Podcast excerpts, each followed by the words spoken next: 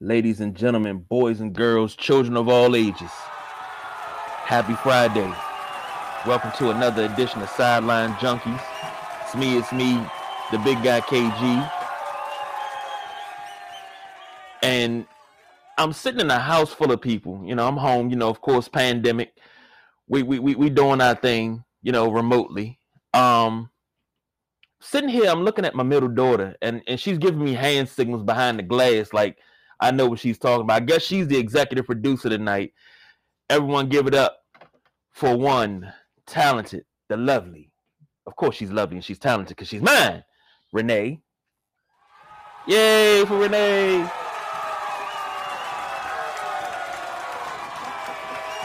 And of course you can hear Della B in the background. You know, that's my executive producer. That's what we pay her for. Keep doing her thing.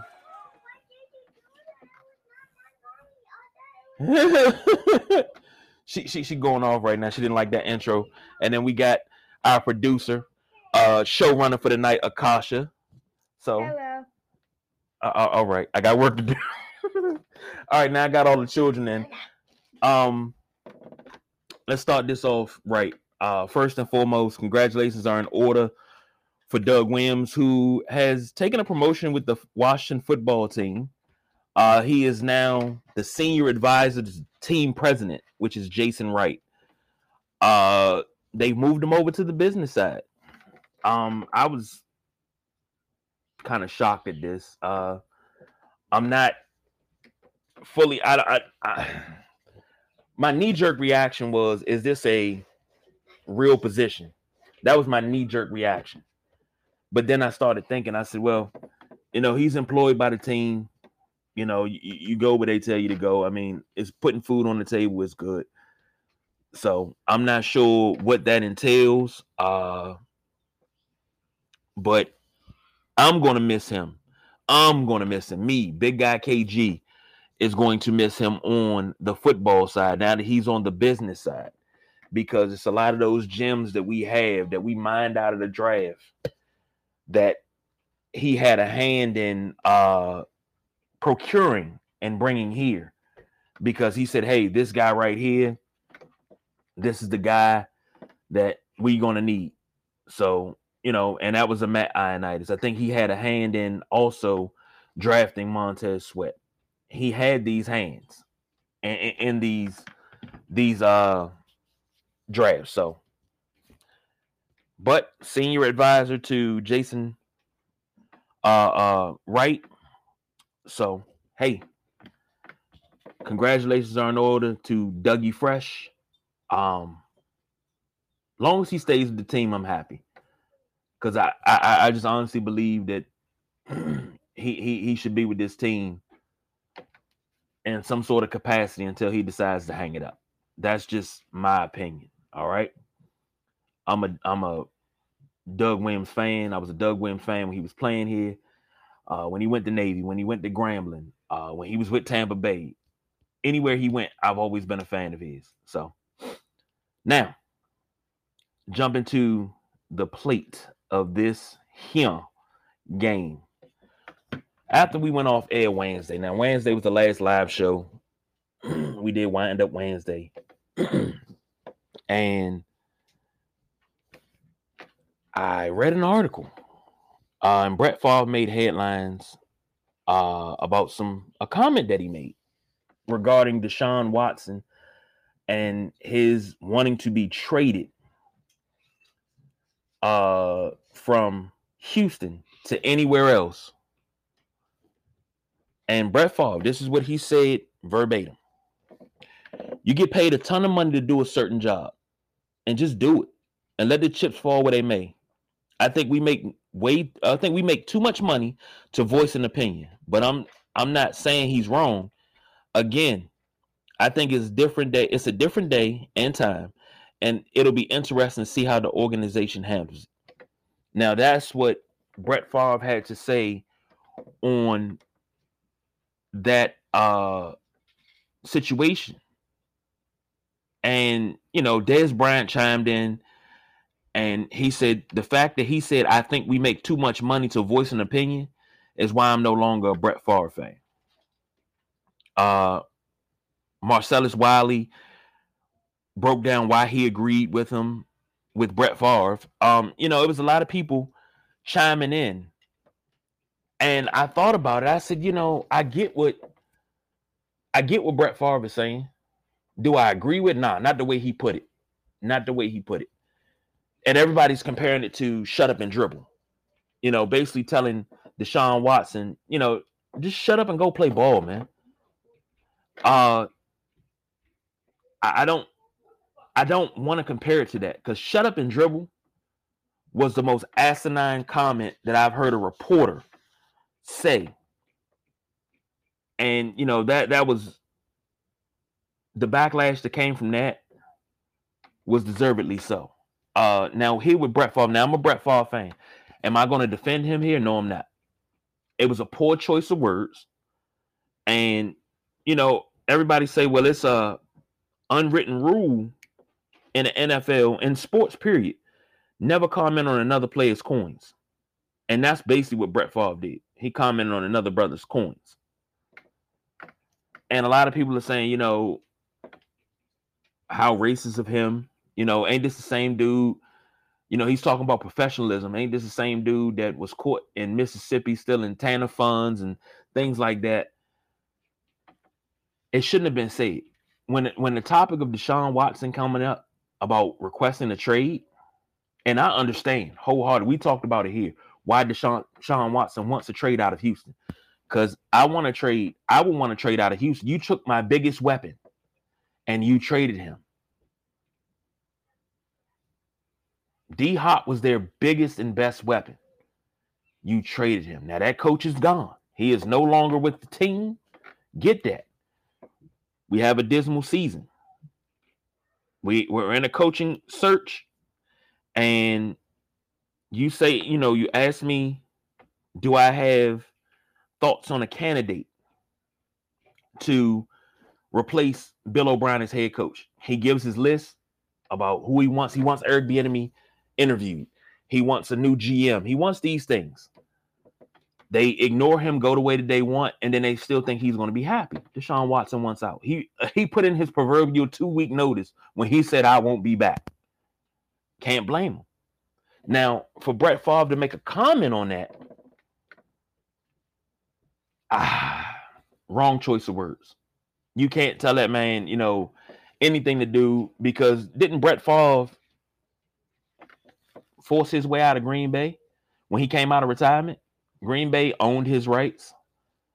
So when he came out, he retired, came back, and Green Bay wasn't having it. So he forced his way out of Green Bay, and that's how we wound up with the Jets for that one season. And then the two seasons with, uh, he wound up being a free agent, two seasons with Minnesota. But uh, didn't he force his way out? And he was pretty much could have been under contract, but yeah, poor choice of words. Um, poor taste to actually comment on another man's pockets.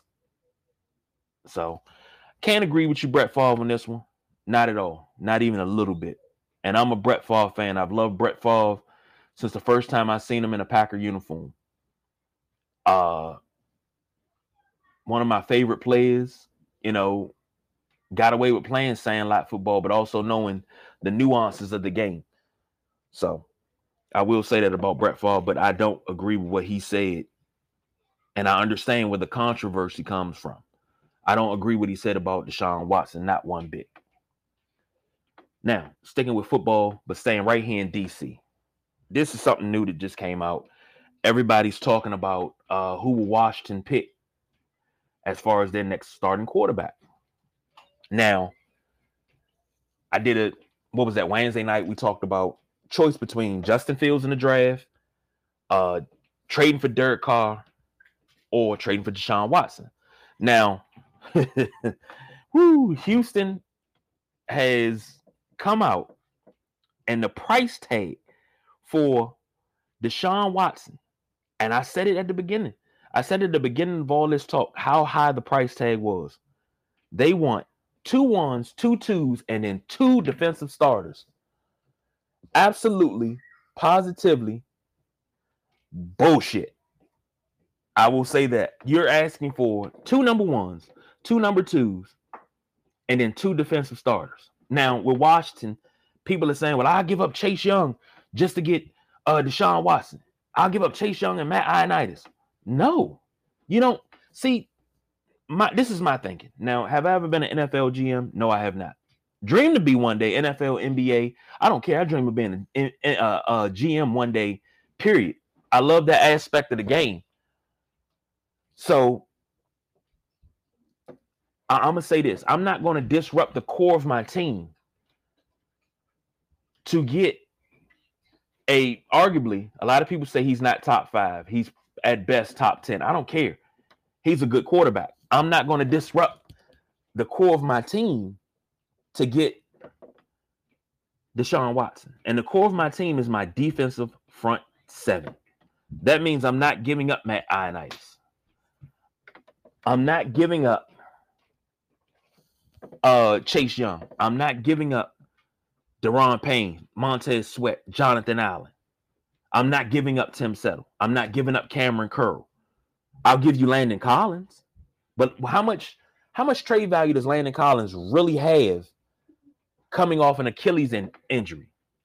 So I don't, I don't, I don't think it's any trade value there. Who would I give up as a defensive starter that's not going to hinder me here in Washington to get Deshaun Watson? What two players can I give up as defensive starters? I don't have any. I don't have any. And my whole thinking after I heard that, I said, well, that price is too steep. And maybe, just maybe, the reason why they made that price steep is so they can say that they don't have any trade partners and they have to keep Deshaun Watson and they can't get rid of him. Oh, well, we couldn't find a suitable trade partner. Um, we it, it, it wouldn't work. It can't happen. Uh, but your price tag is too high. That's the problem. So, you know, I, I heard people on the radio today and yesterday, you know, give up Matt Ioannidis and Chase Young. But Chase Young is a disruptive force. This kid was a rookie and was drawing double teams. And I'm talking early in the year. He was a rookie playing like a vet. Now, in the playoffs, everybody got on him and everything, but they kind of stayed away from everything that they ran, that Tampa Bay ran, they kind of ran away from him. So you, you he couldn't get there like he wanted to. And everything was kind of like playing uh, Pittsburgh. Everything was kind of quick pace, and it came out fast. So it wasn't really too much of – Brady did sit back in the pocket a couple times against Washington. Get that. He couldn't get to him. But I'm not going to disrupt that defense. Now, we got something special on defense. I don't want to disrupt that to get the offense straight. Some people say, well, just go back to Alex Smith and Tyler, Taylor, uh, Taylor Heineke just to play sixteen games. And then we'll get a, a quarterback in the draft the following year because we had a good year. But I mean, we're seven, we were seven and nine. We won a the N F C least. It wasn't a good division. We we we won a poor division. And I, I mean, you take and put stock in that how you want, but I'm not gonna say, well, you know, we had to, you know, stick my chest out, beat my chest. Yeah, we division champs. I can't do that. We were seven and nine, we were below five hundred. We're a team that needs to improve. But I don't want to go backwards just to go forward because that going forward might not happen for another two to three years. When in actuality, if we cannot disturb our defense, but we get a Deshaun Watson, we get a Derek Carr. And now I'm hearing Carson Wentz name. I don't want Carson Wentz because I said it years ago, Carson Wentz is not really that damn good. But we we we we get these players. And, and, and, you know, maybe we can go from seven and nine to ten and six, maybe eleven and five. One of those, one of those quarterbacks without disrupting the defense. Maybe we can go to eleven and five and still win a division back to back, because that's one thing that doesn't happen in N F C East. And that's division winners from the previous year winning the next year. It's always a different division winner every year. So everybody else is out getting better. You got Dak coming back off of injury, and he may be even stronger coming back next year. That's if Dallas resigns him. He's also on the table if Dallas doesn't resign him. Uh, Philly with a new coaching staff, they're going to be out to prove that they're, they're, they're, they're for real, and last year was a fluke. Uh, the Giants are, were coming into their own middle, late part of the season, even the end of the season, the Giants were coming into their own. And I'm I, that's the team I'm afraid of next year. Because Daniel Jones, for all the crap that I give him about his college days and coming into this league, for all the stuff that I give him, Daniel Jones had that offense moving. So I'm I'm afraid of the Giants right now. So, and that's also two losses and close games that we should have won. So, but looking at Washington, I don't want to sacrifice a top ten defense just to get maybe a top fifteen offense. Let's just say that. Uh, and everybody's talking about we need a second receiver to complement Terry. You have the second receiver on your team. You got Terry as the one. You still got Kelvin Harmon coming back next year. But you also have Cam Sims, who emerged last year as a viable target. And his yak yards, yards after catch last year, was like that. If he caught a pass and he had open field, he was turning it up. He could turn a fifteen-yard game sometimes to a thirty, thirty-five-yard game, and that's what we need. Oh, you want to shut Terry down? Okay. You got Cam. Then you got Kelvin Harmon coming back. You got Antonio Gandy Golden, right? And Steven Sims, too. I mean, I don't want him on punt returns and kick returns, but I'll take him as a receiver. He's a burner. Then also you got Logan Thomas. So, you know, you got, I mean, they're, they're not weapons of mass destruction, but they're weapons. And if put in the right hands, man, the things that this offense can do, then you got a running back and Antonio Gibson coming out of the backfield that can catch out of the backfield and can run in between the tackles. But then also you got J D McKissick.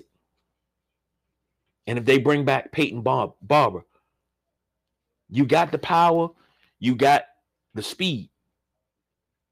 Now, we need pieces on the offensive line so we can gel that offensive line together because it's kind of sort of patchwork, but it's there. You're just missing the, the, the, the captain of the offense, the captain of the ship. You know, of course, re-sign Sheriff, get everything together, but you're missing the captain of the ship, and that's the quarterback. Can Heineke do it? Yeah, he's capable of doing it. Do I trust him to do it? Not at this present point. I need him to sit. If he's going to be the starter, he can't be the starter next year. I need him to sit back behind a veteran quarterback that's going to be gone in a year and then let him go from there. I can't trust him day one starter immediately because he only gave me a sample size last year. It's not enough of a sample size to say, oh, yeah, let me bring him back as a starter. I can't in good conscience say that. Alex Smith could be the starter, but how long is Alex's body going to hold up? Every time he got sacked last year, I held my breath. I was at the game when he broke his leg. I saw it firsthand. I didn't talk, cheer, nothing for the rest of the game because I was messed up in the head that I seen that. I don't want to see that again. And that's my question. How long, everybody say, well, we'll go with Alex. How long can his body hold up? He's not a young man. Now, he got the heart of a lion, eye of the tiger. But how long is his body going to hold up? So we got to make a move. Justin Fields, uh, um, what's the boy out of Alabama? Uh, I can't think his name. Quarterback out of Alabama. They're saying that they're on the table right now. Move up. Go get them. Okay. Let, let, let, let's, let's see what we can do. But if we can get a rookie quarterback, you still got to groom him. And then you also have the option of bringing Kyle Allen back. So you got options at quarterback. You don't have to make a hasty trade like right now, but you got options. You can go with one of the three you have on the roster as your starter. You can go with trading for Derek Carr. And I'm not sure what the price tag is for Derek Carr, but I'm sure it's less than for Deshaun Watson. And I want Deshaun Watson for uh, for selfish reasons. And thank you, Dave Cam, Mac Jones. Mac Jones. I couldn't remember his name. Thank you. Thank you. Thank you. So I want Deshaun Watson for selfish reasons. I wanted him out of Clemson.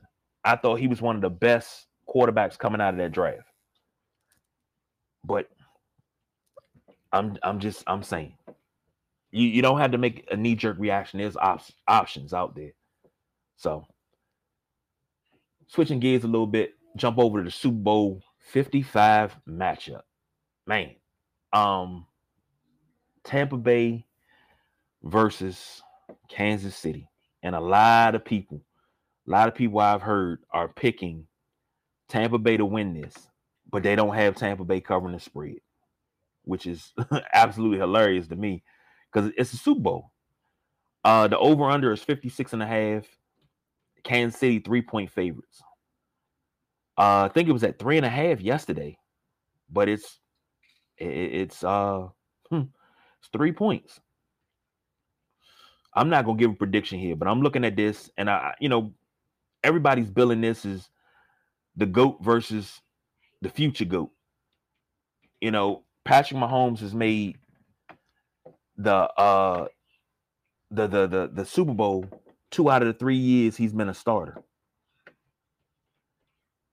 He has weapons such as Tyreek Hill and, and, you know, Travis Kelce. And in my opinion, Travis Kelce has to be, has to be the one. Uh, I'm not going to say the best, but he damn near close. So I think he has to be a top three, uh, top three tight end in this league.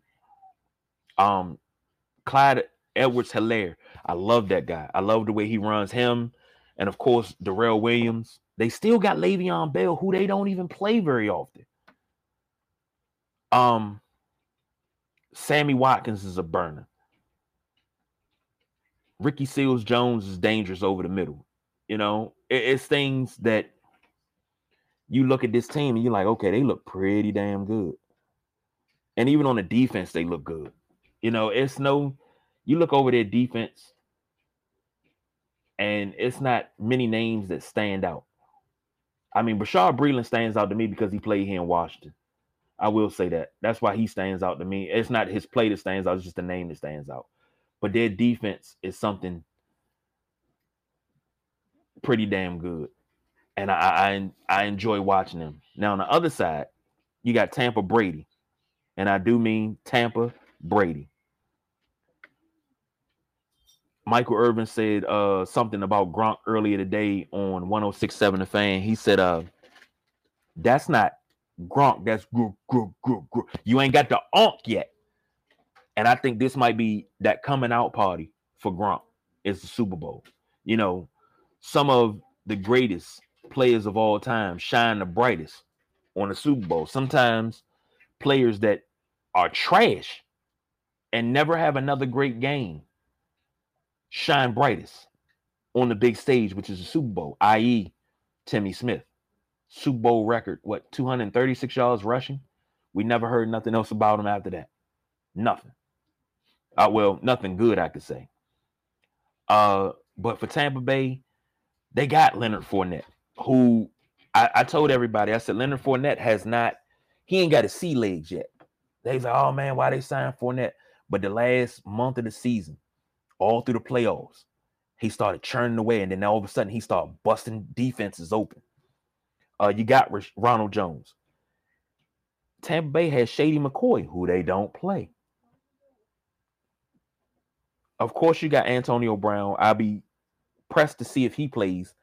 I think you probably have to take his heart out for him not to play uh, Sunday. You got Mike Evans, Chris Godwin, Scotty Miller. Scotty Miller. I, I all I can say about Scotty Miller, put him in the slot. Let him go in that nickel. If you got one high safety, let him go. Just let him burn him. And it's it's an automatic touchdown. All you got to do is get the ball out there. I I, I like Scotty Miller. I had him in uh, fantasy for a few weeks. Those few weeks he actually went off. Uh, of course, you got Gronk, but you also have Cameron Brate. And Cameron Brate, let me pull up his stats this year. He was kind of quiet this year. Uh, because um, it was, you know, before Gronk got there, it was him and O J Howard.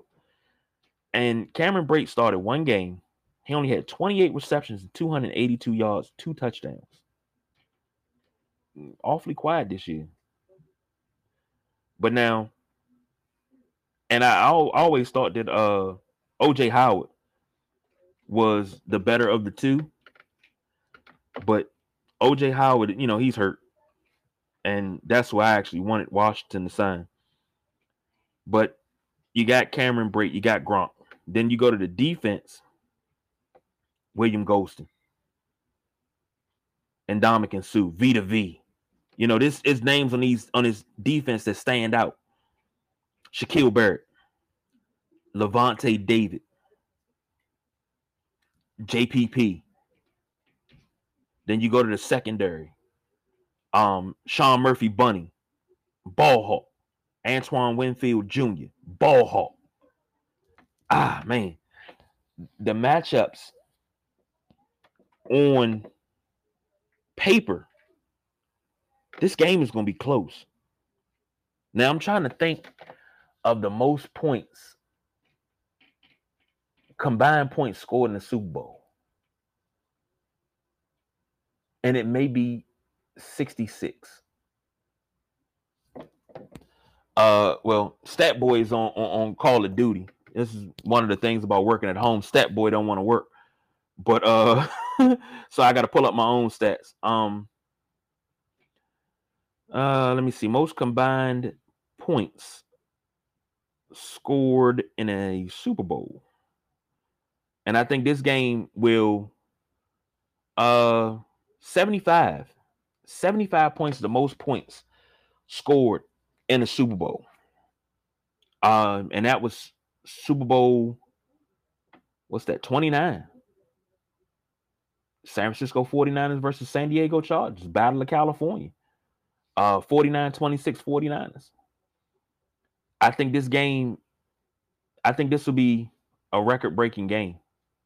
I think this game will, will break it. Um, next was uh, Eagles versus Patriots, forty-one thirty-three.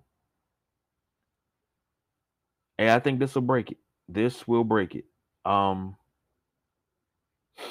Yeah, yeah, yeah. I think this will break seventy-five. This will definitely break seventy-five points for the Super Bowl. So, um, switching gears again, downshift. Uh uh. N B A All-Star Weekend. LeBron says, you know, he doesn't understand why the N B A is doing a N B A All-Star Weekend. Uh, Uh, well, he said the game. He said he'll be there physically, but mentally he won't. And it's kind of, it's crazy because you think about last year was the last All-Star game where we actually had an All-Star game. We had people. We had uh, the dunk contest, three-point shootout. We had all of that, everything. And one thing that makes the dunk contest absolutely watchable is the dunk, you know, the, the crowd reactions. If it ain't about the crowd reactions, it's nothing really there. You know, you you I I, I want to hear Kenny Smith yell over a crowd going home after a vicious fifty dunk. Let's go home. Let's go home. That's all. I, that's what I live for every year. That's what I live for. It's Kenny Smith and and, and the judges. You know, hopefully they don't bring D-Wade back. D-Wade can do uh, something else. But D-Wade can't do, he can't judge no more dunk contests after that nine. But uh, the question is, should there be a, a, a N B A All-Star Weekend? And I I, I I I sat here and I pondered it for the last couple of hours. And I don't I don't I can't say that it should be. I mean, I don't think you can have the full weekend. I think you would have to do what the N F L did virtually with the Pro Bowl. You'll have to do something along the lines of something virtually to, you know, do a, a, a three-point shootout. Um, and it's possible. Hell, I take it old school. I pull out the Live ninety-nine and I challenge anybody and they mama in a three-point shootout. Because as long as I got Reggie Miller and once I get in a rhythm, nobody's beating me. I'm telling you that now. Not a soul is going to beat me in a three-point shootout on Live ninety-nine. I put money on it. I stand on it. I guarantee it. I'm just going to say that, you know, just to beat my chest a little bit. But no, no, I don't. I don't think there should be a a uh, all-star weekend per se, because the crowd can't be there. And that's one of the things where, you know, all the celebrities come out and it's in Atlanta. This would be a great economic boost for Atlanta because, you know, you got hotel revenue, you got restaurant revenue, you got people just flooding the city because it's all-star weekend. So you got people coming into town on Thursday. You got rookie showcase um Friday. You know, all the rookie stuff, celebrity game, all that's on Friday. Then Saturday, you got the skills competition, uh, dunk contest, three-point shootout. Um, and Ray Allen wouldn't beat me, Junie. Not at all. I, I was killing every – because Ray Allen was only rated like a ninety-six on that. Reggie Miller was a ninety-seven. I'll take Ray, I'll take Ray Allen down on Live ninety-nine. And matter of fact, I still got it. It's in the room. All we got to do is put in the PlayStation three, and it's on. I'll show you how good I am in that. All I got to do is catch a rhythm. But uh, then, you know, Saturday you got all the festivities. Sunday's the game. You know, you and especially when they did it in Chicago year before last. I loved it when they did it in Chicago. Of course, I just didn't like that Zach LaVine didn't participate in the dunk contest. You're supposed to represent the city, dog, because no matter what, you were going to be dunk champion. So, you know, it's your city. But that's another podcast for another time. But LeBron asked, should there be an all-star weekend? I think there should. I mean, I think there should be some semblance of a weekend. Maybe not the full weekend, but some semblance. Because this is might be the new norm. You know, some semblance of normal might be right now. You know, where we have to social distance for, you know, the rest of the days until we can get this virus under control. You know, for safe safety and health reasons, you know. But we we we still got to have some sort of semblance of normalcy. But if the players don't feel comfortable, by all means, please don't play. Not at all. You know, I I, I would we we could probably even if we can get a Legends game going, that would be great too. You know, you got the top twelve all-star vote getters. And I heard Bradley Beal is uh, one of the top vote getters in the East. I think he's the top guard in the East, matter of fact. But we get all the all we get the, the top teams and do it, make it a doubleheader. Get a couple legends out there that can steal ball. Uh, I would love to see Rod Strickland going out there because I know Rod Strickland can steal ball. He is he's still in shape. I think Rod Strickland is one of the best finishers. As far as point guards go, I think he's one of the best finishers of all time because he found a way to get to the lane. If he could get the ball out of his hands, damn it, he can kiss it off the glass and he could get it. And if you fouled him, he's going to the line, he's going to hit. I I love watching Rod Strickland play here in Washington. I've all I'll always say that. I love watching him play. Um just one of my favorite point guards. But I would love to see the old timers get out there. They're still able to play, a, you know, you can do it in halves. Do two halves. Don't burn them old timers out and see if they can beat. And then you do a second game, same thing. So you got twenty-four all-stars. And they're going against the old timers. You know, and just go. Like, dare I say it, I think Magic can get out there and at least give you twenty. He can give you twenty minutes. He's going to give you about twenty assists too. Because, you know, I think Magic's still balling. Magic almost sixty. And I think, I don't think it's one player in, in, in this league that's going to stop him at this age coming down the lane because you don't know where the ball going. So he's going to freeze you with that. And he just drop it off, and all of a sudden it's an easy lay-in. And then he start, when, when Magic get going, he start talking shit, it's over. Them young boys ain't doing nothing with them.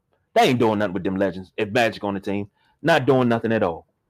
But I just, I would love for something like that to happen. That would be absolutely awesome. But other than that, All-Star Weekend, the whole weekend is not necessary.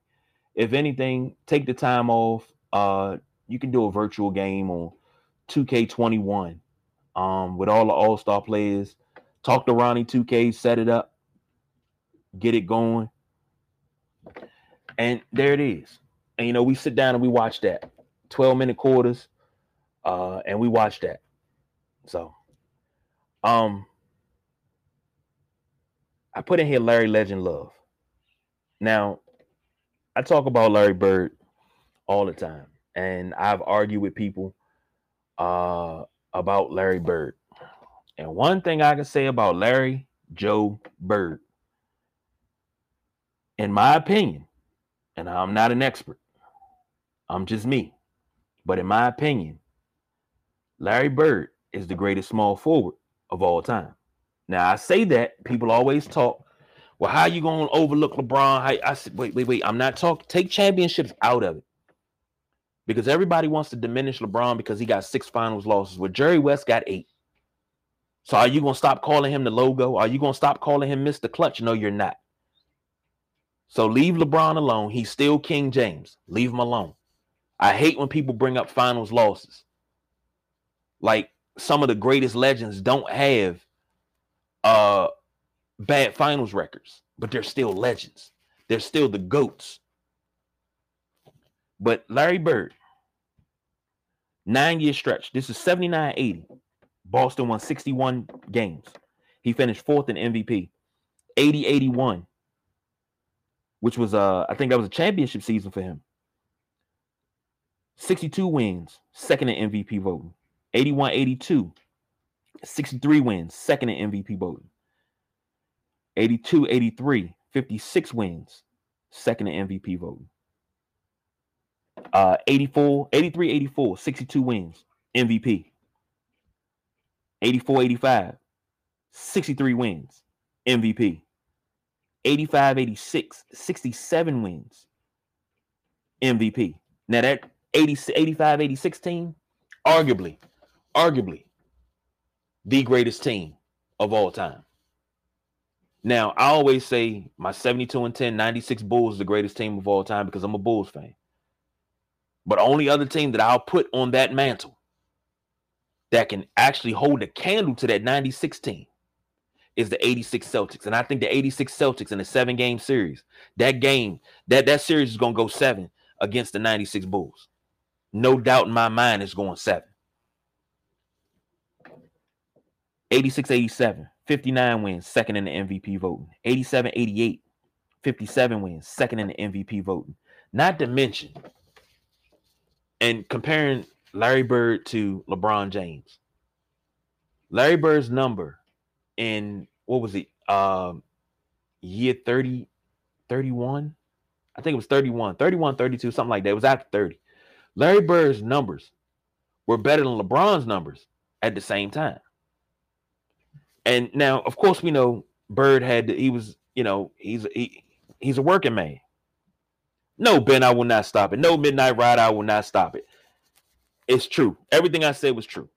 But Bird, when Bird hurt his back, it shortened his career. If it wasn't for him hurting his back, who's to say he wouldn't have still been able to carry those Celtic teams?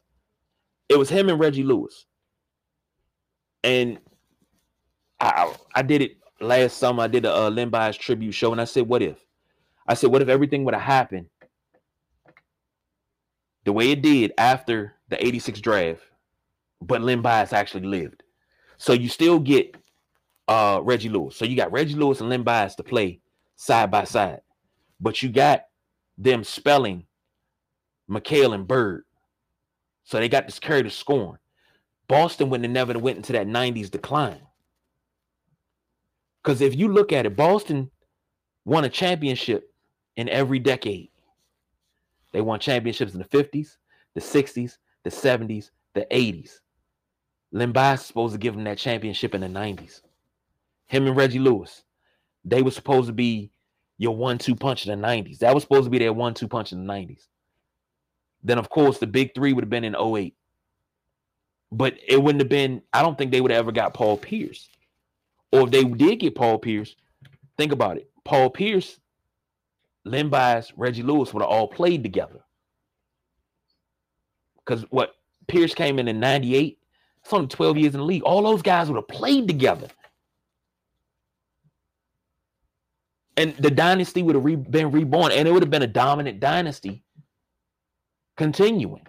Then you go into the two thousands. You wind up somehow, some way finagling and getting, still getting Ray Allen, still getting Garnett. And then that's the continuance of the legacy. And then you have the current Celtics as a continu- It's just so much to go with. It's like so much of a what if.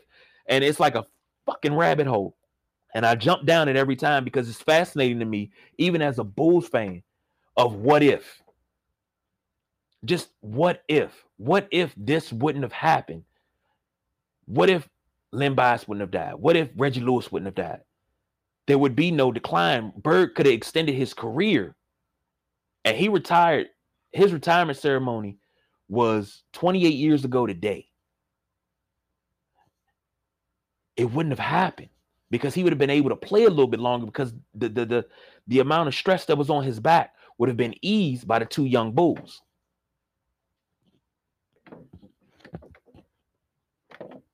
They still lose the Magic. I, I think they would. I think they still. But you know what? I looked that up. And you talk, if you talk, and I'm talking to the Midnight Rider who's in the live chat here. Now you talk about losing the Magic in uh, eighty-seven. I don't know because I, I, in my opinion, a rookie Lynn Bias would have came on, and I think he would have he he would have took some of that scoring load. That's what they had. They had a power outage in scoring in eighty-seven in the playoffs against them uh, uh, against the Lakers, but. I think wholeheartedly, they. I think he would have put him over the top, and then you get Reggie Lewis the next year, and you know Reggie Lewis could score. You know you you got it. That's a basic Merlin connection, which I always say about Red Auerbach. Red has a connection to the area, and we got the Midnight Rider calling in. The Midnight Rider live in person.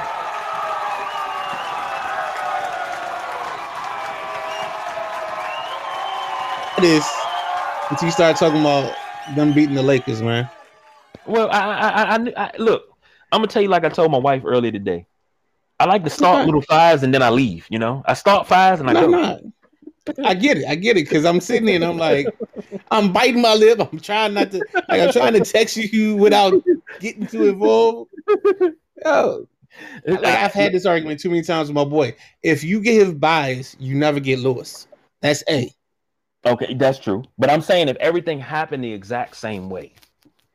But if you, if you end up in a – because I th- – and don't get me wrong. I mean, I totally agree with you about Larry Legend.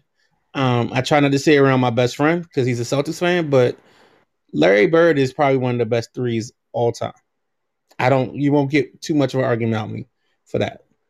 You know what I'm saying? I think he's something like twenty-six point nine, ten – And and maybe like six assists or something crazy like that. So Larry gets it done. And I think my favorite Larry memory, I don't know if you watched the Knuckleheads um, with Qu- Quentin Richardson and um, Darius Miles, but they interviewed Sean Kemp. And like at the beginning of every interview, they tell you like who's the first guy to bust your ass. So Sean Kemp tells a story of his first game was against Larry Bird. Sean Kemp is from the same area, but he's from Indiana. So he broke all of Bird's records. So he tells them the story of his first game against Bird. Bird said, "Hey, aren't you the guy that broke all my records?" And he was like, "Yeah."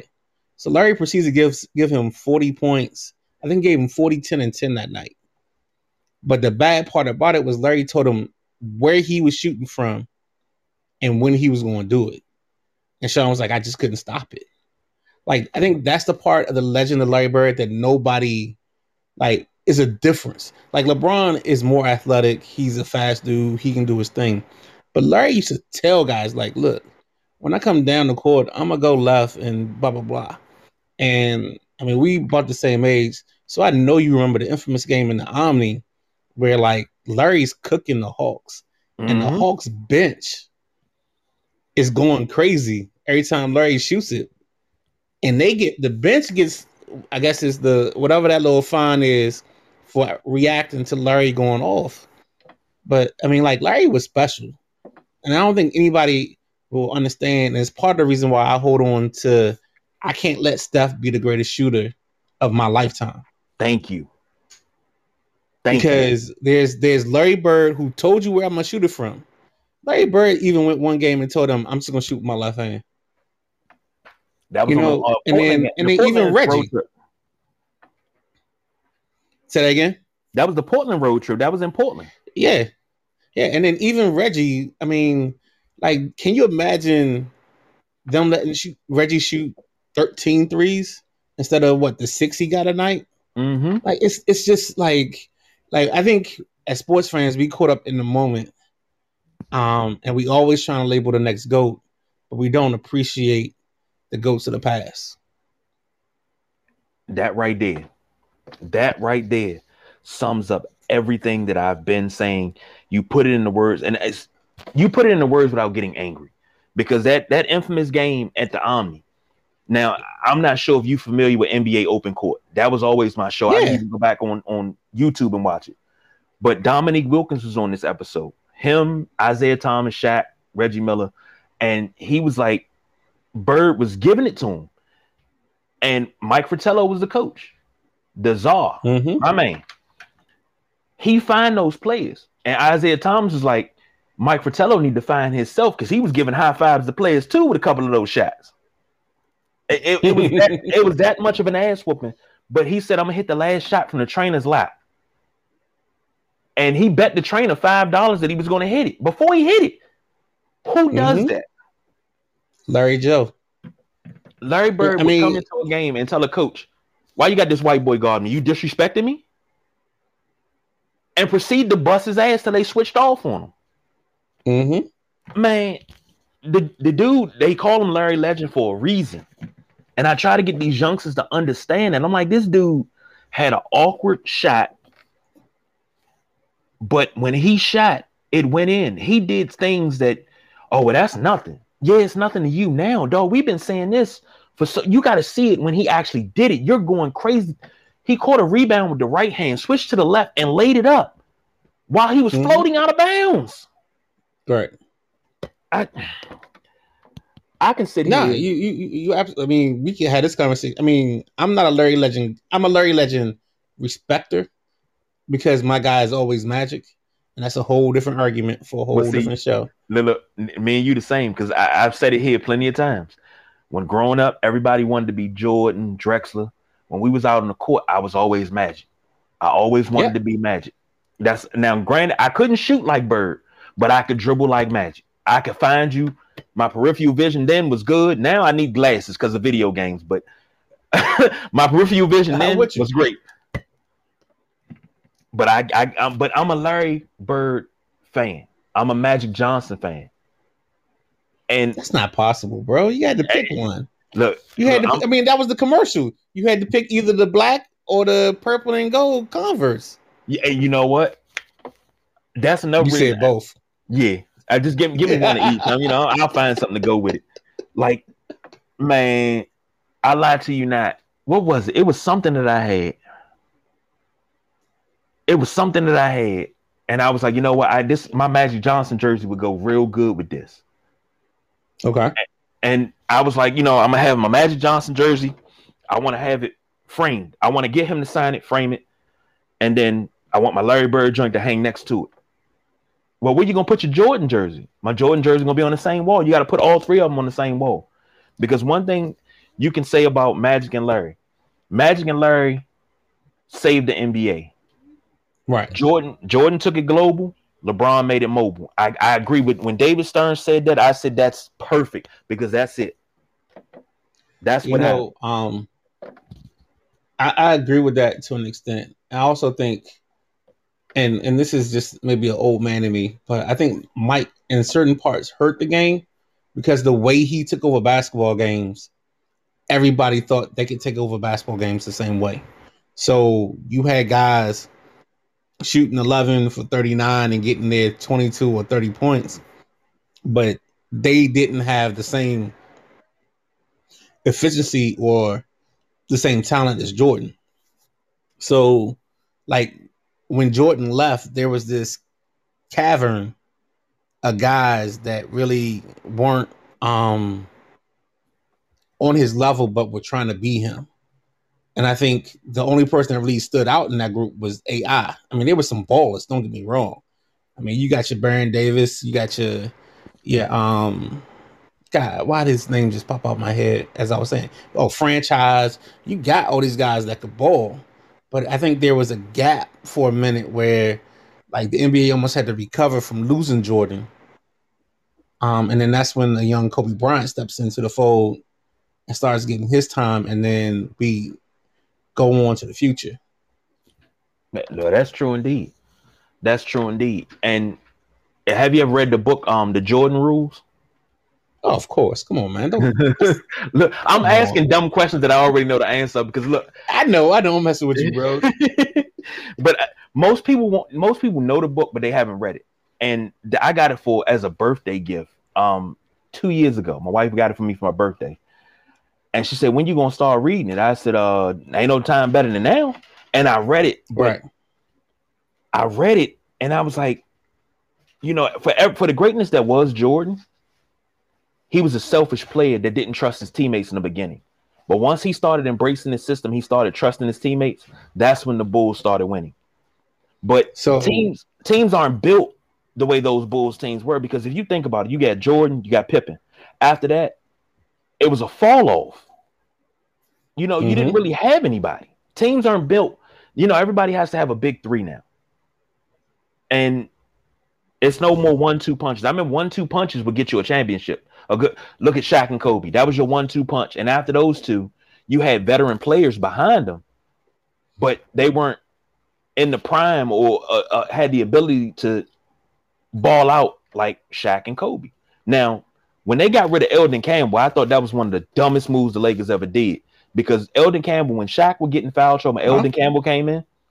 Eldon Campbell could could hold he could hold the scoring load. Oh, and I was Jesus. like, here we go. Come on, man. You got to get a Big Easy some no, love, dog. No, no. You're not no, going to get a Big Easy no love? No. See, see, this is a part of, and I always explain to people this. Um, there's a point where fandom blinds whatever your re- reality is.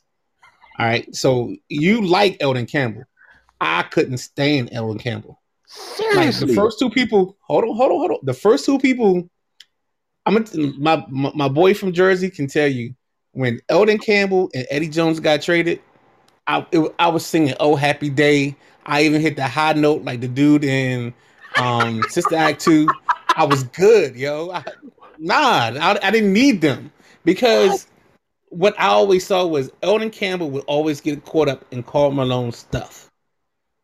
So Karl Malone knew how to work him. So, and then Eddie Jones, he'd score twenty-five, like maybe the first two games, and then you wouldn't hear from him. But and then it got funny for me, because as I started watching the Knucklehead podcast, like the two guards from that era, they don't have much love for Eddie Jones. And if you Whoa. don't watch the Knucklehead, I don't mean to push another podcast while we on a podcast, but no, no, no, no. The Knuckleheads could. with Q and like, like you a basketball fan? That's like, I mean, I lo- I like what Matt Barnes and Steven Jackson do, but I'm biased because Q Rich was my guy in ninety-eight. Like, like the only thing I didn't have was a three DePaul jersey back in the day. You know what I'm saying? So that's a whole different conversation about guys that we like that aren't like greats. But nah, seriously, I, I just thought that Eldon Campbell had this weakness about himself. Um, he could he would always allow Karl Malone into his head.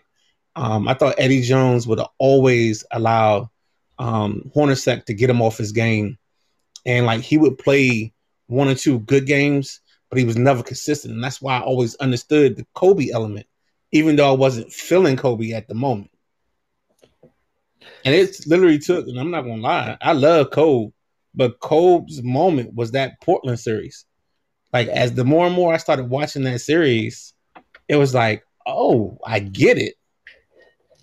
You know what I'm saying? Like, I see, um, you watch three hundred. I forget the guy's name, but he's in the room with um, with Maximus. and he's telling them how to win Rome. And sometimes he said, he says, in the greatest line ever, is like, to win Rome, you got to win the mob. And like at one moment, Kobe just decided like he was going to win the mob to win Rome, and then he did it, and was just like that was the oop the Shaq. Mm-hmm. And then ever since then, L A's always loved him ever since. You know something? I'm gonna start with Eddie Jones. Okay. I always thought Eddie Jones was pretty damn good. I thought he had tenacity. Yes. I understand why he got traded out of L A. I didn't like it, but I understood it. He got traded out of L A because Kobe started to come into his own. Now, when Kobe came into the league, most people was like, you know, this little boy can't do this. And, you know, the old heads was dogging him, him and Garnett. Garnett came out in ninety-five. He came out in ninety-six. I became yeah. fans of them because they were only three and four years older than me. Right. So I'm like, you know, I'm a fan because this is somebody. Kobe graduated in ninety-six. That was my freshman year of high school. And I'm like, bruh, we could have went to high school together. Like that, that we're that close right. in age.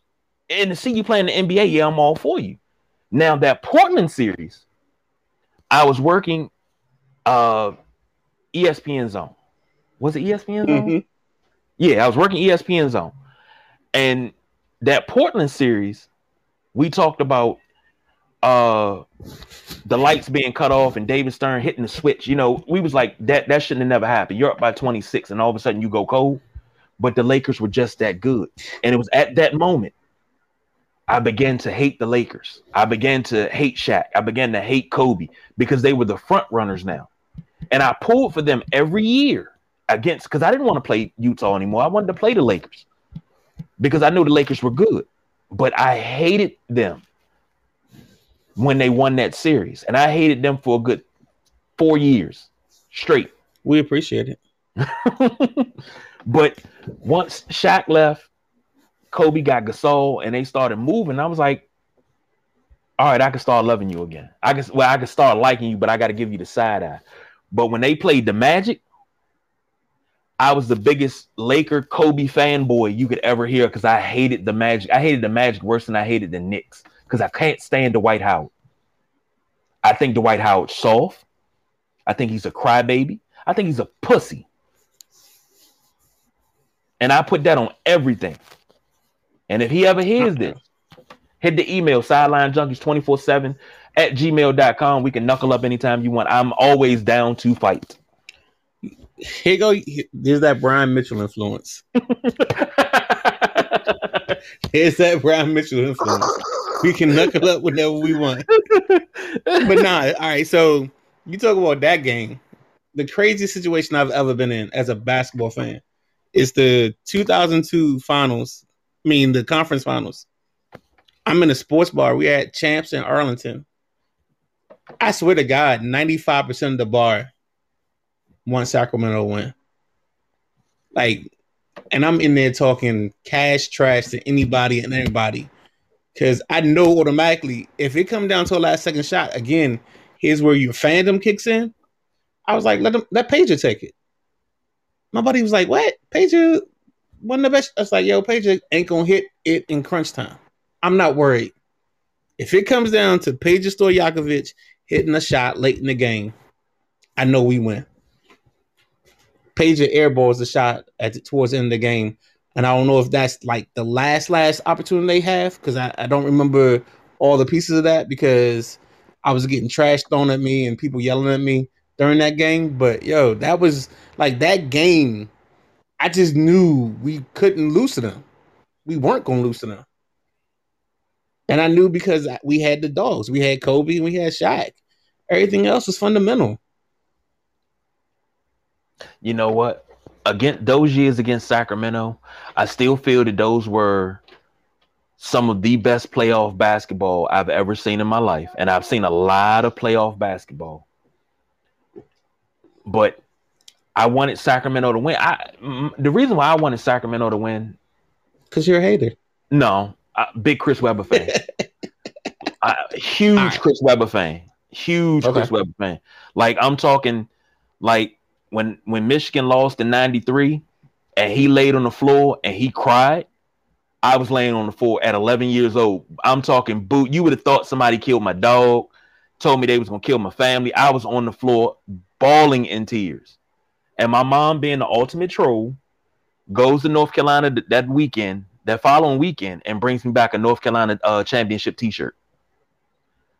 Mm-hmm. I said, my mom. And like everybody, mom. Say, everybody say, man, why like are you so petty? And I tell them that story. My mom brought me a, a North Carolina championship T-shirt. And I looked at it. I said, man, I ain't wearing this. My grandmother said, say thank you. Thank you. I was mad. I went and stuffed it in the bottom of the drawer. I was upset. I I mean, but did you already talk Super Bowl? Yeah, yeah, yeah, yeah. I just, you know, I just did the matchup. We're okay. Gonna hold off on the picks until uh, Sunday because everybody's looking good. And I wanna do uh, I wanna do um, Super Bowl pick Sunday, so that's coming up. Okay. Uh, but on top of that, can I can I ask you a question? Sure, sure, sure, sure.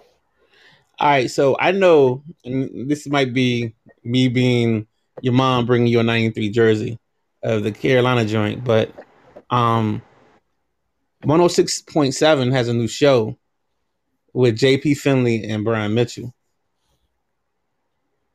Mm-hmm. So I want to get your thoughts on that show because I know you've always been a nine eighty guy.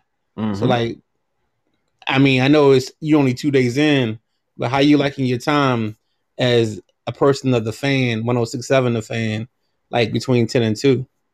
It's different because, I mean, I've never known when it comes to sports radio outside of Sirius X M, depending on who's open, mm-hmm. like I'll listen to Bully Ray on Busted Open Radio, him and Mark Henry.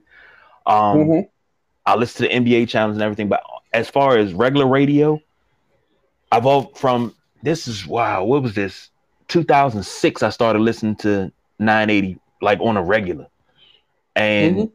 you know that old lineup where you got Kornheiser from ten to twelve, Shannon Lavero from twelve to two, uh B Mitch and Doc or Coach from two to four, and then the sports reporters from four to seven. That was my day, and I was in a truck all day. I was at Utiliquest Market, so my truck stayed on from the time I got to work until right.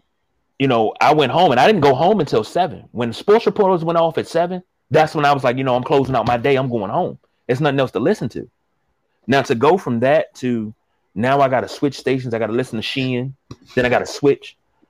It's new.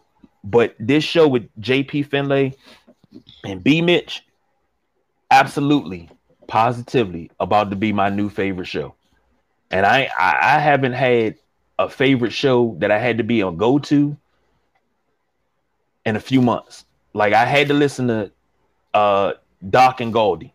That was my go-to. That's something that I had to listen to every day because I had to see what Doc was going to say. Um, before that, if you put Doc and B Mitch together, I had to listen to them two together because it was or, it's something. Doc and the coach. It, no, of course, Coach Thompson. That was always my go-to, and it was always don't call me between two and four because I need my phone free. Because if he say call in, I'm on the line. I had it on speed dial, so I, I was on the All line. Right. All right, so we know Coach passed last year, and I don't know if you've done this. You may have done a Coach tribute. I know you probably did. So yes. Do you have a Coach Thompson story outside the radio? If you don't have one outside the radio, go radio. But do you have like a personal story of John Thompson? Well, every interaction I've ever had, you know, with him was on the radio. All right, so then tell me but, one of your, like, give me one of your stories on the radio with him then. Oh, man. Like, just was, a classic interaction. Like, you like, yo, only Coach can do this. Because I got one. And if you want me to, I can go first. believe believe me, you go give first. You time to think. Mine is not that great, but it, it was it was, it, it was just me gushing because how much love I had for him and how much he meant. And I to right. be able to tell him that, you know, while he's here, how much he meant to me as a man. His flowers. Yeah. Right. And I, I, I believe in that. So that, that was right. that was my thing right there. It was just being able to give him that. And then he told me I need to get out more. That's typical John. Yeah. So my J T story is um, my dad and my uncle kind of bracketed John Thompson in his time at um, Our Lady Perpetual School. So they grew up knowing each other in some shape or form. Because I think he had sisters, and their sisters may have been in classes with my dad and my uncle. So um, I'm probably in seventh or eighth grade playing basketball, and my uncle gets our whole basketball team to go up to this camp at John Thompson's at Georgetown. It's we at McDonough. It's like seven in the morning, and I'll never forget. John's talking, and at seven a.m., some kid like just happens to yawn while he's talking, and John turns to him and like reads him the riot act, and I'm like, this kid is no more than twelve. I mean, at best he's twelve. But if you know John, you know that's the norm. You know what I'm saying? Mm-hmm. Like, John is always big on respect. And, like, if you yawn while he's talking, that's disrespectful to him. So, like, that's one of those moments that always stuck to me about him. It, it's just one of those things where I just know, like, just imagine if you're a basketball player, because we got there at seven. And I know for a fact, like, the guys like Jaren Jackson, Mark Tillman, and all those guys, they were probably there at five for their morning workout. Mm-hmm. Because John Thompson and John Chaney were those type of guys, because they instilled that that consistency and that being up early in their guys. So, and I don't think, and I'll say this because I want people to hear it: there will never be two more influential black coaches in college sports than John Thompson and John Chaney. Agreed. I, I gotta agree. I'll say it that way. I have to agree with you right there, because I, I said it the other night. When you talk John Chaney, you think Temple, and when you think Temple, you thought John Chaney. And I remember my mom, and she used to follow Penn State around. It's Penn State basketball. This is the early nineties, so she drove from here to Florida to follow them around when they was in the N I T, when they went to to uh, play Temple, things like that. She was there for that, and. Mm-hmm. You know, she was like, he just, he he full of fire like he is on T V, just like he is on T V in person. You know, John Chaney is that, he was that guy. And mm-hmm. I, I absolutely love that, because they never sugarcoated who they were. But right. It's always, with, with Coach Thompson, listen to him every day for, what was that? I forget what year, what he went off the air in thir- twenty thirteen. So listen to him every day for seven years. The, the the amount of nuggets that I picked up, the amount of, of, of Johnisms, the amount of life advice that was given to me. Right, and so everybody on the list. Of course, you know, fattening frogs for snakes. Um, I knew you was going to say that. Of course. I didn't, know that was a, I didn't know that was a Johnism. No that's offense. Where I got it from. That's where I got I it never, from. All right, so again, I was always, like at that time, I couldn't listen to the radio all the time, so I never heard John talk. So I coached basketball with um, this dude, Daryl Tucker, um, and he we would be in practice. And he would always say it. He was like, we fatten up frogs for snakes. And I was like, what? And I, But it made sense when he said it. So I used to, then one day, I think we were, um, you said it on the show. And I was like, yo, dog, don't you always say, like I reached out to him. He was like, yeah, I got it from John Thompson. I was like, you know what? It makes sense. Because like old dudes always got their sayings. Mm-hmm. Like, like I got a kid right now that calls me um, on a regular basis that I used to coach. And my saying is basketball is a contact sport. Like it's just certain things we do as coaches or, you know, coaches do where like that's your M O. Right. And it's amazing when like people understand that. That that that's how I understood it, and the, the, the stories he would tell, especially, uh, it was one time. What was Bill Russell in town for? I don't know what Bill Russell was in town for, and it was a slow day, and he told the producer to call Bill Russell. He was like, "Go wow. get my phone, call Bill Russell," and he called Bill of Russell. Course they Bill was, answered, of course. And, you know, he, you want to come on the show? Show, show, show, show. So he called. They're talking on the phone. They're on the phone. And they talking, telling him he got to go break, he got to go break. He ain't worried about no break. He talking to Bill Russell. Mm-mm. Nobody cared, but the ratings soared so high because he was talking to Bill Russell. And I'm, I, I take it even a little a little bit deeper. They were talking about um, two K. This is when they did the Michael Jordan challenge. And they put all the classic teams okay. on. I think that was two K eleven. Yeah, that was two K eleven yep, yep. when the first year they did it. And they were talking about Coach Thompson being on the game. Now, you know, he sat on the board at Nike and everything, but they talked about him being on the game, and he was rated really, really low. And I called into the show, and I was like, hold on. One thing you're not going to do, you're not going to dog Coach's two K player, because I picked up Coach's two K player in one of my leagues, and he's my leading rebounder. I had Coach averaging eight points and fifteen rebounds. Like, all I did was I sent him in the paint. Hey, he couldn't shoot a jumper, but when that rebound came down, it was his. And I was like, let's go. And he was starting to break, and I had good point guards. So, you know, I was like, let's go. And I was like, you got to know how to use them. And I was like, I'll, I'll, I'll show you video of Coach getting boards. But most people didn't know he played with the Celtics and had two rings. Right. right but right. I'm like, you know, as I, the, the way he coached the basketball game, I still approach basketball the same way. And, and the game has evolved. I still play the game the same way. And people, the Fantastic Five, that's the guys that I play with. We call ourselves the Fantastic Five because we ran through a whole summer and we only lost three games. We were going to the gym at nine a.m.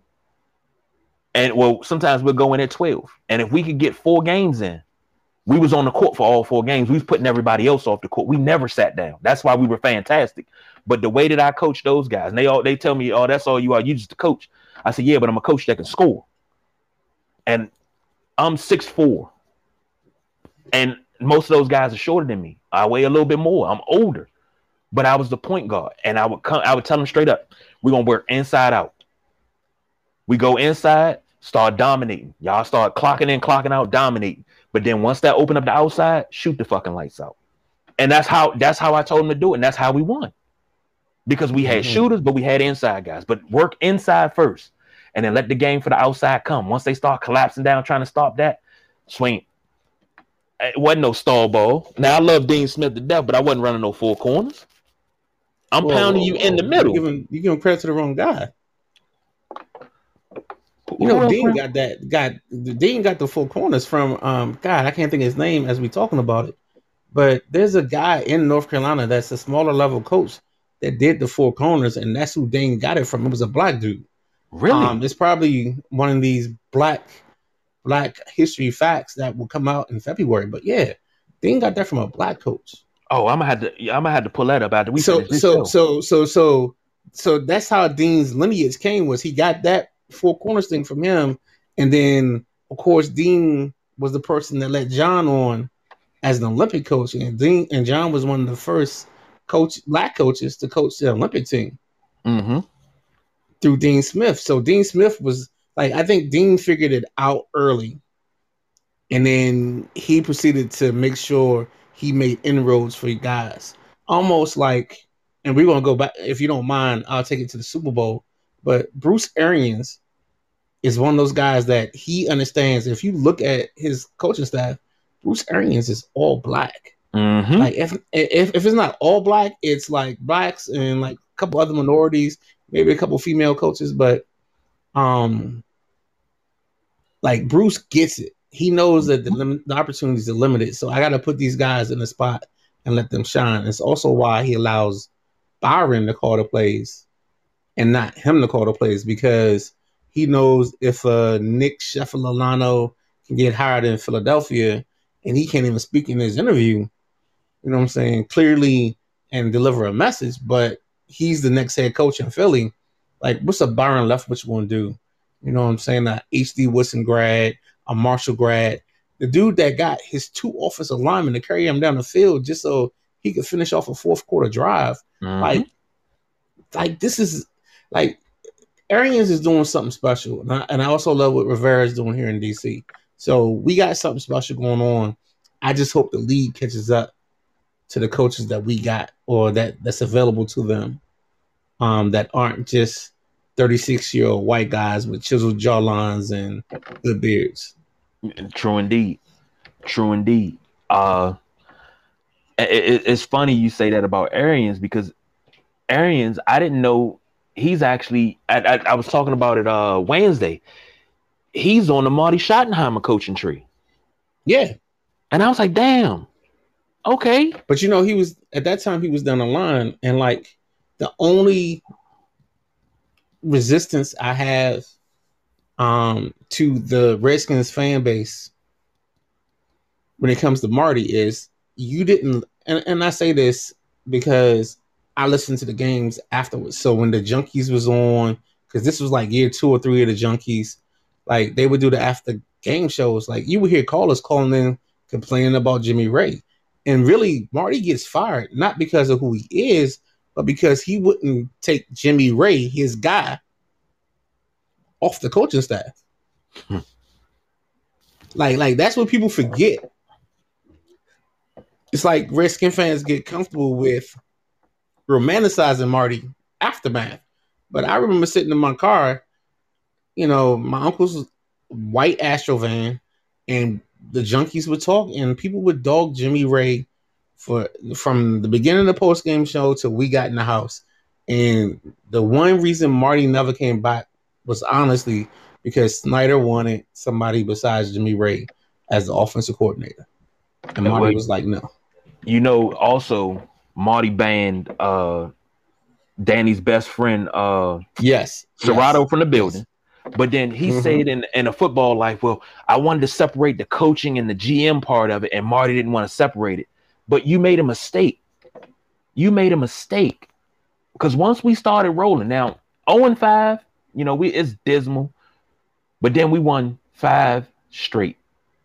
We mm-hmm. went eight and three. Eight and eight mm-hmm. finish.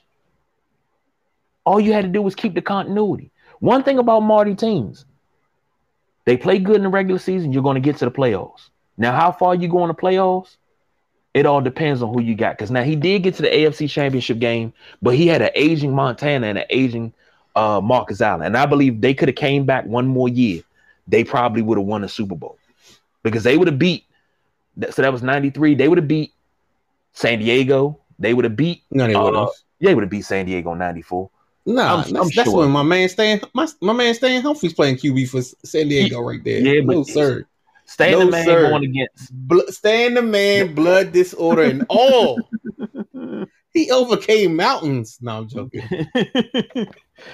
But they would have beat Pittsburgh because uh, San Diego beat Pittsburgh to get there.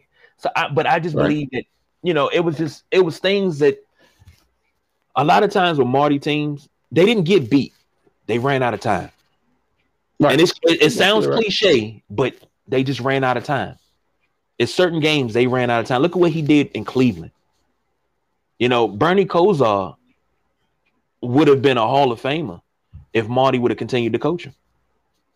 Because Bernie All Kosar right, so, was an absolute beast in Cleveland until they ran him out. And so he wouldn't want to ring it out. If you, I don't know if you heard the Ross Tucker interview this week. Um, he was on... I mean, I know you're new to one oh six point seven The Fan. Welcome. We open, we embrace you with open arms. Um, but the afternoon drive with Grant and Danny, they talked to, um, I forgot what it. Oh, they talked to Ross Tucker. So Ross Tucker was like, um, "Here's a point that you'll love." He talked about Joe Gibbs being probably one of the greatest coaches of all time because he took three different quarterbacks with three different running backs to the Super Bowl. And then he was like, well, after that, you have to give Marty Schottenheimer some love because Marty Schottenheimer took three or four different teams that when he got there, they were terrible. And then after that, they were perennial playoff teams. His only problem was he couldn't get over the hump. So he lost to Denver on the drive. He lost to Denver on the fumble. He lost to New England on um, Phillip Rivers' on the torn A C L, but LaDainian Tomlinson not playing because he had a knee injury. You know what I'm saying? Like, there are things that got in Marty's way that he couldn't control, but Marty is legitimately a top-tier coach in, in this world, but mm-hmm. nobody will recognize it because he doesn't have that Super Bowl hardware next to his name. That's ex- and... That's exactly why I say when we're talking greats, you have to take championships. It doesn't matter what sport we're talking. You have to take championships out of the discussion because if you want to judge by who's the greatest because of the, the amount of championships, then I need you to say Bill Russell, Bob Cousy, John Havlicek, JoJo White, Casey Jones, Robert Ory. It's names that I can throw in there that have s- several rings. But, but they're not in the GOAT discussion. Why? Because as players, they weren't the greatest of all time, even at the time of their retirement. But most people don't want to believe that. They want to put the ring discussion in when we're talking greats. Well, you know, I think the difference is this world is so built on, we're so busy trying to crown the next GOAT that we don't even appreciate the GOATs that we have in front of us. You know, like Tom Brady's doing something that um, we will never, ever see ever again. There's a dude with seven championships or or being in, was it thirty-three playoff games? Mm-hmm. So, like, that's not happening ever again in this world. I don't care how you look at it. You just won't get that longevity. Like, look, the look how long, if you look at Mahomes, go ahead. Look, look how long George Blanda played. He didn't even put up those type of numbers. So that's something we're, we're witnessing, witnessing history right now. Mm-hmm. With with with all the cheating scandals and all you want to say, it's still this dude made it to. I think he spent half a decade. I mean, a decade in the Super Bowl. Yeah, and he won seven. He only lost to Eagles, Giants twice. Yeah, yeah. So he's got he's got seven rings or six rings, and lost three. Like, I don't care how you slice it up. You know what I'm saying? I don't know what you call the price of tea in China, but the guys are great, and he's probably like all time. I would call him one of the greatest winners. I don't know if I'll ever give him my personal greatest quarterback, but that's because of my system of grading quarterbacks. Hmm. And Junie just uh, checked in. A lot of people don't know that Marty went to Virginia and coached the U F L. Yep, he did win. He did win a championship yep. with the Virginia Destroyers. That's absolutely U- right, yep. Junie. That's, that's absolutely yo. right. You got some beasts in your squad, bro. Hey, man, we, we got a lineup out here. Dropping diamonds and jewels. But we got to get out of here because we are well over, well over. But this conversation right here, that's no, no, no. We're going to put a pin in it. I'm going this weekend. I'm going to get with you. We're going to pick out a time because I know it's going to be before the Super Bowl. We got to get everything lined up. I think that Sunday will be the return of the boss, B J, because he want to talk a little N B A. But Midnight Rider, I got to get you on for your Super Bowl pick live and in person. Uh, okay. We got enough room at the table. I want to get everybody together, and we get together and we do this. We get our Super Bowl picks out there, and we just we we, we just let let let everything flow. But we need to we need to get it together so we can do it together and make it just an epic show just for the Super Bowl. So. Uh, All right, I'm down. Appreciate that. Now, I can't say we don't do no overtime because we did overtime tonight. But y'all stay tuned. Uh, tomorrow, you'll get Return of the WrestleManiacs. Uh, Sunday, we got the Sunday Rise. Thank you for listening to the Freestyle Friday. Junie, appreciate you for, for chiming in right there. And uh, I, that open challenge for Live ninety-nine three-point shootout is open. Let me know when y'all ready. I'm charging the controllers now. I, I, I got the game. Reggie Miller taking down anybody you put against him. So I'm just I'm just letting you know. All right. That's it for us. We are out of here.